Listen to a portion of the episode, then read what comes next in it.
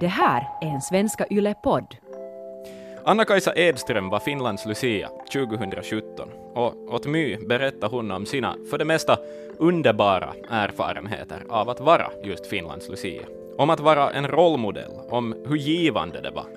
Men hon berättar också om baksidan och kommer in på den plats som sticker ut i mängden som en negativ upplevelse. Det vi ska tala om idag är den så kallade Lucia-lunchen på herrklubben Svenska klubben i Helsingfors.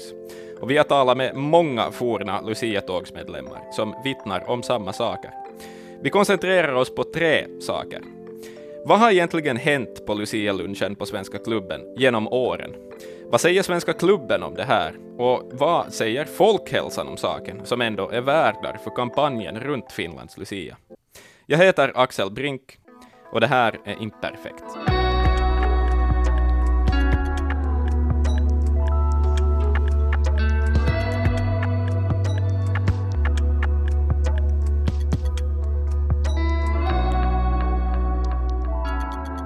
Lucia i Svenskfinland är ganska heligt. Mm. Det, det, måste vi ju kunna komma överens om. Alltså engagemanget och mediebevakning av, av den här kampanjen, allt från då man får rösta, från då kandidaterna är med, till, till liksom hur mycket människor som faktiskt eh, är på kröningen och så vidare. Och, och, och hur glada människor blir då, Lucia, då en Lucia kommer. Det behöver ju inte vara Finlands Lucia heller, utan det, kan ju, det finns ju alla möjliga små Lucior runt om i, mm. i hela Svenskfinland. Och det där, å andra sidan har vi liksom en institution med otroligt gamla anor, som är Svenska klubben. Mm. Som, eh, det är två lite semiheliga saker som vi, vi ska titta nära på idag. Jag måste också säga att, att liksom, jag har aldrig sett dig så nervös i hela mitt liv. som inför den här podden. Det är på riktigt sådär som att, som att du typ, som att du, det liksom känns som att vi bandar in en podd som handlar om att peka ut jultomten som rasist. det, är liksom, det, det, känns som att det, vi verkligen nu går ut med, med stora kanoner. Men jag tycker att det också vittnar, delvis din nervositet, mm. om, om hur viktigt det här är att mm. prata om. Alltså att, att det handlar om ett, ett problem som, som kanske vi har varit Eh, alltså människor har varit för tysta kring mm. för länge. Ja. Och när du säger nu att du har ringt tillbaka ända 20 år i tiden, så, så jag blir ju lite rädd för att om, om 2018 efter, eller 2017 egentligen, mm. efter metoo, det ännu har äh, skapat en obekväm stämning för Anna-Kajsa. Mm. Så hur illa har det varit 20 år sedan då? Mm. Eller 10 år sedan? No, en av dem som har, har liknande erfarenheter eh, av, av liksom bemötande hon fick på Svenska klubben, så heter Mirella Uddström. Hon var Lucia för åtta år sedan. Det här var då alltså 2010. Och eh, vi kan lyssna lite på hur hon upplevde det så här i backspegeln. Vi visste om att det skulle bara vara en, eh, bara enbart manliga åhörare och många mm. och att det skulle samlas in ganska mycket pengar under just den här timmen då vi var där eller något sånt. Våra Lucia-mammor och pappan så briefade oss väldigt väl om vad, vad det går ut på. Att man kanske från de här herrarna där då vill, vill skänka lite större summor pengar och att det kanske är lite underlig stämning där i och med att man inte vill vara sämre än bordsgrannen och plus att vi hade liksom fått ganska strängt order om att hur ska jag nu säga, alltså de hade, de hade hjälpt oss med det att äh, säga till att, att, ni får, att vi inte ska göra någonting som vi inte känner oss bekväma med. Mm. Att vi, de har ingen rätt att, de hade, vi visste om att de hade ätit middag och druckit alkohol till mm. i några timmar där före vi kom. Så de var ju salongsberusade rejält när vi kom och då, då vad heter det, ja, att vi inte skulle gå med på något sånt som vi inte känner oss bekväma med och att de kan vara lite framfusiga, de här vännerna. Mm. Där berättar alltså Mirella Uddström om, om egentligen uh, vad som berättades före uh, de skulle fara till, till Svenska klubben. Det vill säga, okej, okay, först ska vi kanske berätta om, lite om Lucias entourage, så att säga. Vi har då Lucia, har vi ju, och sen har vi Tärnor, och sen har vi ju, om vi nu kan kalla dem för tour managers, alltså Lucia, så kallade Lucia-mammor och Lucia-pappor, uh, som är med som vuxna, helt enkelt. Um, och det där, det berättades alltså åt det här gänget uh, före de for till Svenska klubben att, att det, här, det här kan sen kännas olustigt. Men hur var det med traditionen för åtta år sedan? No, då var ju eh, det som också Anna-Kajsa nämnde, den här champagneglasauktionen var ju aktuell då, äh, ännu. Um, det är alltså det att man, att uh, Lucia bjuds på, på ett glas champagne och uh, skålar uh, och det där antagligen dricker ur det också, beroende på. Men i alla fall så, så auktionerades då det här champagneglaset ut till högstbjudande på plats. Hon, hon ser nog tillbaka på det här som ett dåligt minne. Vi kan lyssna på vad hon säger. Om jag kommer ihåg rätt så handlar det om 400 euro för ett glas som jag har hållit i. No, det var nog så konstig upplevelse. Jag har aldrig varit med om något liknande och, och det kändes inte bekvämt. Jag visste ju att det kommer att komma mycket pengar in till insamlingen, vilket är bra. Men så här i efterhand när man analyserar och tänker tillbaka så förstår jag inte riktigt egentligen att de där pengarna vi får därifrån eller man fick är så viktiga att, uh, att flickor ska måste egentligen utsättas för det som sker där. De där det känns, man är ganska påtittad mm. när man kommer in i, i klänningar och det sitter män där bara och ja, som har ätit och njutit av en eftermiddag tillsammans. Kändes nog inte bra så här i efterhand och det är kanske ett besök som man kunde hoppa över. Oho. Mm. Hoppa över till och med? Ja. Anna-Kajsa pratade ju om att hon inte skulle vilja att, att de hoppar över det. Uh, för det fanns mycket bra i det där besöket också. Mm. Men till exempel den här champagnegrejen hade hon då inte velat gå med på. Att hon mm. hade liksom satt tydliga gränser. Som, som man, antar jag, så satt jag länge och funderade på varför är det här, uh, varför kan det upplevas osakligt? Um, Den här champagnegrejen Ja, exakt. Ja. Mm. Men sen slog det mig kanske någon sorts trofé-tänk. Alltså, ja, uh, och att det kanske är det som är lite skumt. Um, det var, alltså, eh, håller jag, du med om mig? Liksom, är, är jag ute på helt fel håll här nu? Liksom, hur... Nej, men jag måste bara, alltså, det var så roligt för du skrev ju typ på Facebook och så att Alltså förlåt om jag nu är jätteokänslig, men kan du förklara vad det, varför ja. är det här jobbigt? Och jag, jag, kan förstå att många, många har den tanken. Mm. Men, um, och jag menar också, jag, jag lyssnade på mitt samtal med Anna-Kajsa och var kritisk mot mig själv att jag sa i stil med att ja men det var ju inte så illa liksom med den här mm. champagnegrejen, att det, det kunde ju ha varit värre liksom. Ja. Och det, det vinner vi ju ingenting på att tänka så. Det är ju tillräckligt om det är obehagligt för någon så ska inte någon behöva gå igenom det, punkt. Mm. Och om du föreställer dig Ja, alltså, ja, kanske det ändå är den där objektifierande grejen för just en kvinna. Jag vet inte om du kan relatera till det, men liksom det där mm. att, att någon skulle betala så mycket pengar för någonting jag har rört och att den skulle ha det i sitt skåp och liksom mm bjuda hem sina andra kompisar och säga hm, det här glaset har Lucia druckit ur, eller det här har My rört. Mm. Det, det, känns obehagligt, liksom att någon äger en bit av mig. Jag, är mm. liksom, jag har inte kontroll över allt jag är längre. Blir det tydligare? Ja, Hänger du med? Definitivt, liksom? definitivt ja. Jag förstår. Jag förstår vad du menar. Um, men är det så eller jag är närmare att förstå det åtminstone. Ja, är det just det att du inte riktigt kan relatera för att du inte skulle uppleva det så objektifierande? Nej, exakt. Jag, jag kan nog aldrig påstå att jag har varit ett objekt Uh, liksom, eller kan inte minnas en stund då jag skulle ha upplevt att jag är ett objekt på något vis. Det är kanske lite på tiden att höra vad, höra vad Svenska klubben har att säga om saken. Vad tycker du om det? det här är ju lite saftigt nog. Vad säger då liksom? Vad, vad svarar Svenska klubben på det här problemet? Mm. Nå, om vi börjar konkret. Vi börjar med pussen.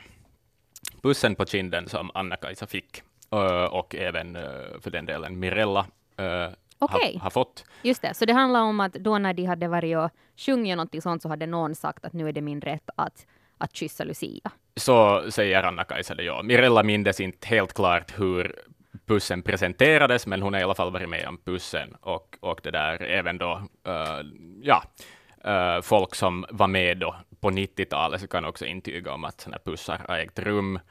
Okej, vi ska låta Svenska klubben komma till tals här. Eh, jag talar med klubbhövding Henrik Hultin och det där, eh, han säger att det inte är en tradition att man ger Lucia en puss. Det finns inte någon sån tradition. Så har det kanske varit någon för, för länge sedan, alltså det är ju inte nu för tiden och någon sån tradition finns inte. Så det var en enskild händelse? Det måste vara en enskild händelse, ja. Ändå kan människor från tidigare Lucia-tåg intyga att pussen på kinden har hänt också förr, till och med så långt tillbaka som till 90-talet. Också Mirella Uddström blev pussad på kinden, så det verkar ju inte riktigt handla om enskilda händelser. En annan sak som är värd att poängtera i sammanhanget är ju det att Anna-Kajsa Edström alltså gav lov före hon fick en puss på kinden. Anna-Kajsa berättar ju också det där om att, att uh, man hade ändrat på vissa rutiner kring hur man lussar på Svenska klubben. Mm. Uh, det, där. Uh, det var väl första året då Anna-Kajsa liksom, att hon kom dit för, med nya rutiner än, äh, jämfört med vad människor har gjort tidigare. Äh, Svenska klubben är liksom tre våningar. Man har lussat tidigare då i alla tre våningar och äh, då har man ju en sån här insamling då, för fattiga barn och tärnorna har gått omkring bland gästerna och samlat, liksom, kunna bli inskickade på nytt och samla in donationer. Och det är där de här obehagliga, eh, vissa obehagliga incidenter har uppstått, att de har fått höra konstiga saker. Ja, precis, precis som, som Anna-Kajsa berättar om också. Och liksom, äh, må, många talar om att, att det var där det kunde komma kommentarer.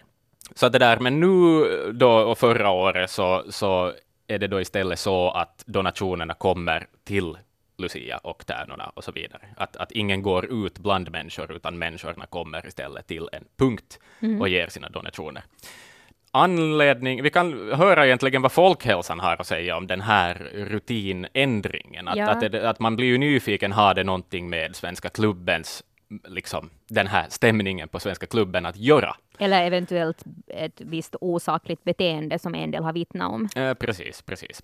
Så, men främst handlar det nog om att spara tid kan vi kalla det. Uh, Lucia besöker alltså hundra ställen uh, på en tre veckors period. Det är, det är jätte, jättemånga ställen och från Folkhälsans håll som alltså då är värdar för hela den här insamlingen och kampanjen, så, så har det nog mera handlat om att man liksom vill strömlinjeforma det här lussandet. Att man mer eller mindre, alltså i grund och botten kommer Lucia dit med sina tärnor, sjunger någon sång och sen sticker man vidare. Det är liksom grundkonceptet. Sen kan man lite anpassa det. Men vi kan höra vad, vad det där eh, Camilla Westerlund, som är kommunikatör på Folkhälsan, har och, och berätta om de här rutinerna.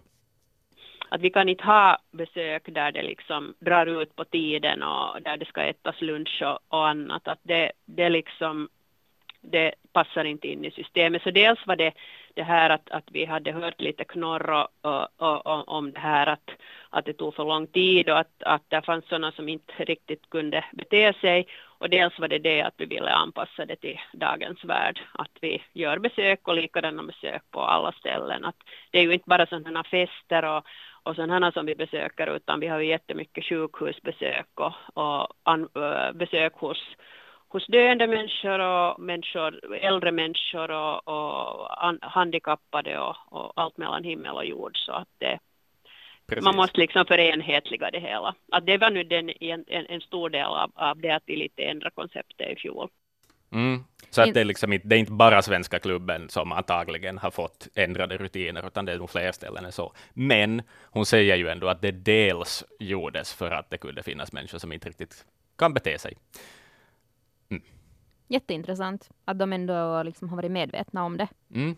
Um, så är det. Eh, det har nog nått även till liksom, hela vägen till Folkhälsan som organisation också, äh, verkar det ju som. Då. Jag är nyfiken på vad säger Svenska klubben om hela den här champagneauktionsgrejen?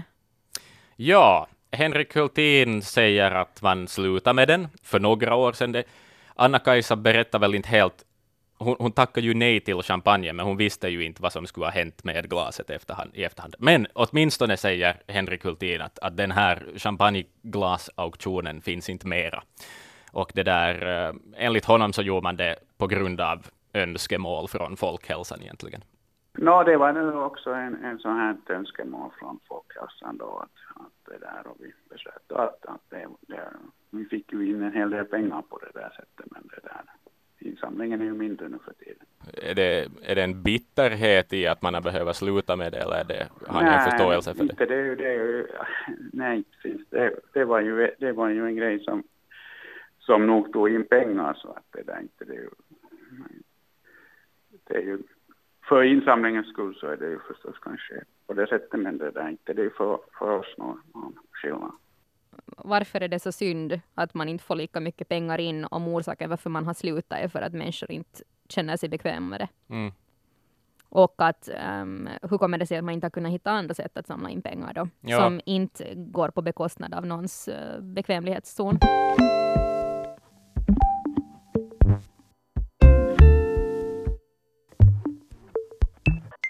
Men vad händer nu Axel? Jag menar, nu har du ringt både Folkhälsan, du har pratat med tidigare Tärnor, Lucior, du har snackat med Svenska klubben eh, och nu oavsett om Svenska klubben tidigare inte har varit medveten om att en del har känt sig obekväma eller Folkhälsan då säger att de inte har hört någonting, Mm. så kommer det att eh, ske någon förändring nu när vi kan konstatera att till exempel Anna-Kajsa från i fjol ännu 2017 känner att det här var delvis ett lustigt besök.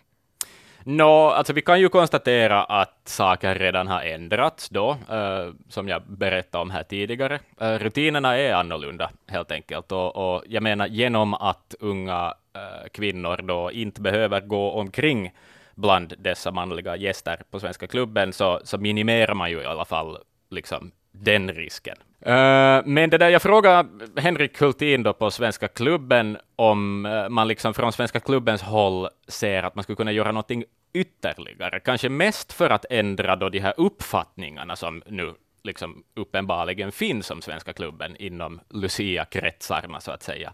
Så, så här säger Henrik Hultin. det är ju inte meningen att någon ska be, bete sig illa. Det, det är ju absolut inte meningen. Och, och det där och vad jag har förstått så, så har det inte varit något sådant här problem.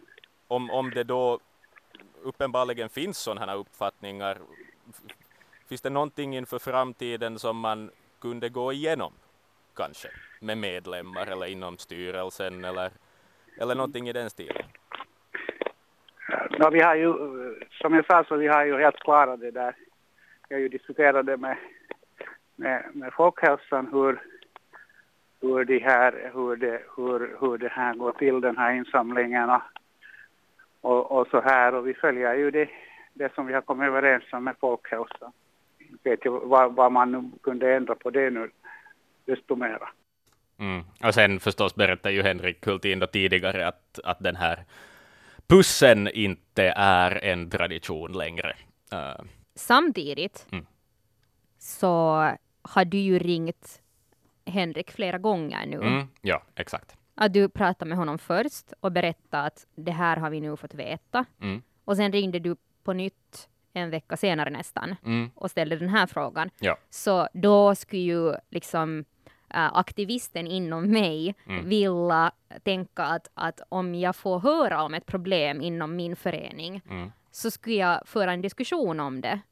Och, och nog liksom eh, försöka också tänka, "Nå, men okej, hur, hur, trots att vi har gjort ändringar tidigare, så hur kan vi göra det ännu bättre? Mm. Ja. Här nu om jag liksom tänker helt eh, mina egna tankar så ser jag kanske det bara som en, en, en oförståelse Mm.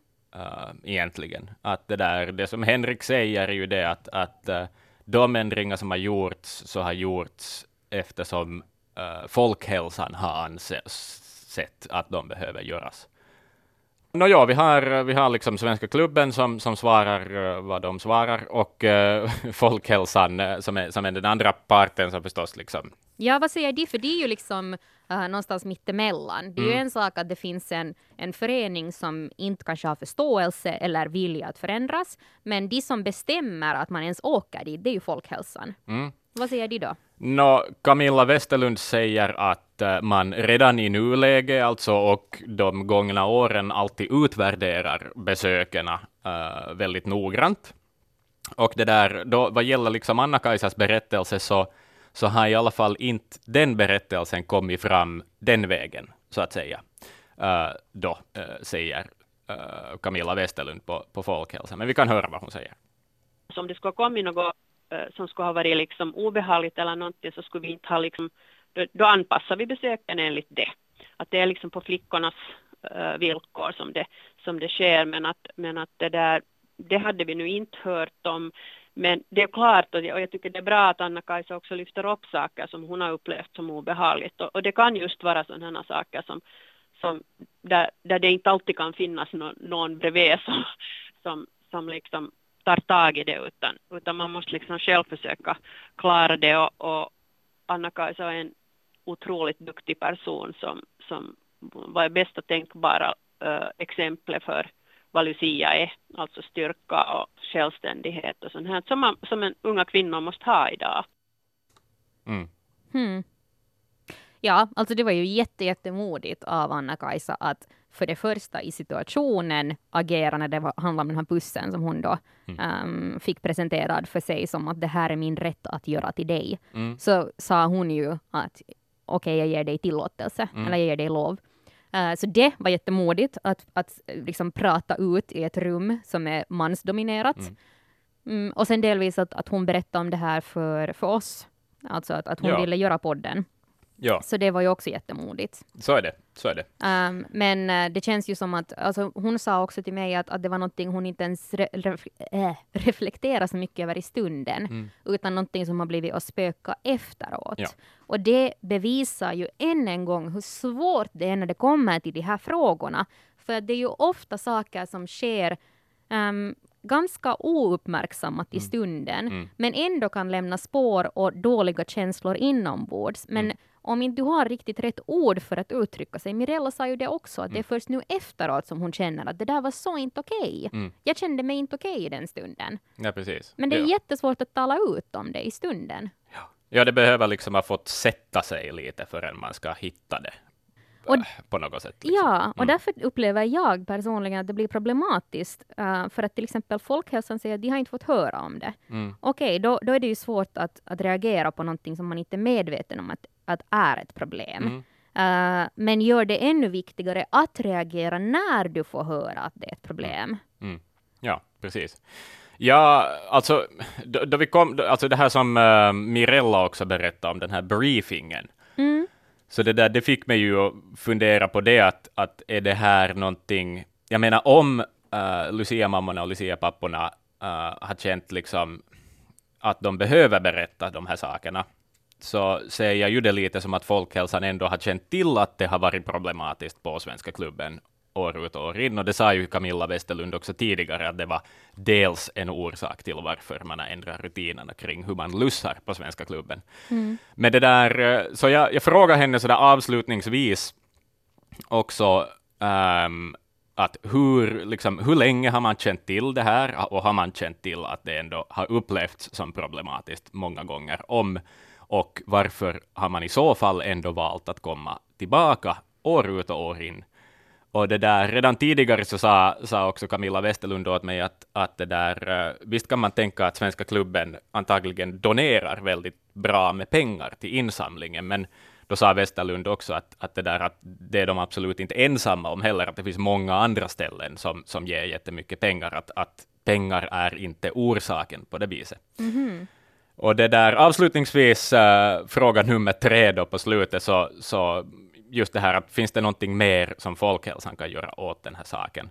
Ja, åtminstone nu när ni vet om det. Precis, ja. Och det, det svar jag fick, um, det är ju förstås hektiska tider. Uh, det, där, uh, det var dagen innan Lucia-kröningen som Oj. jag kontaktade henne.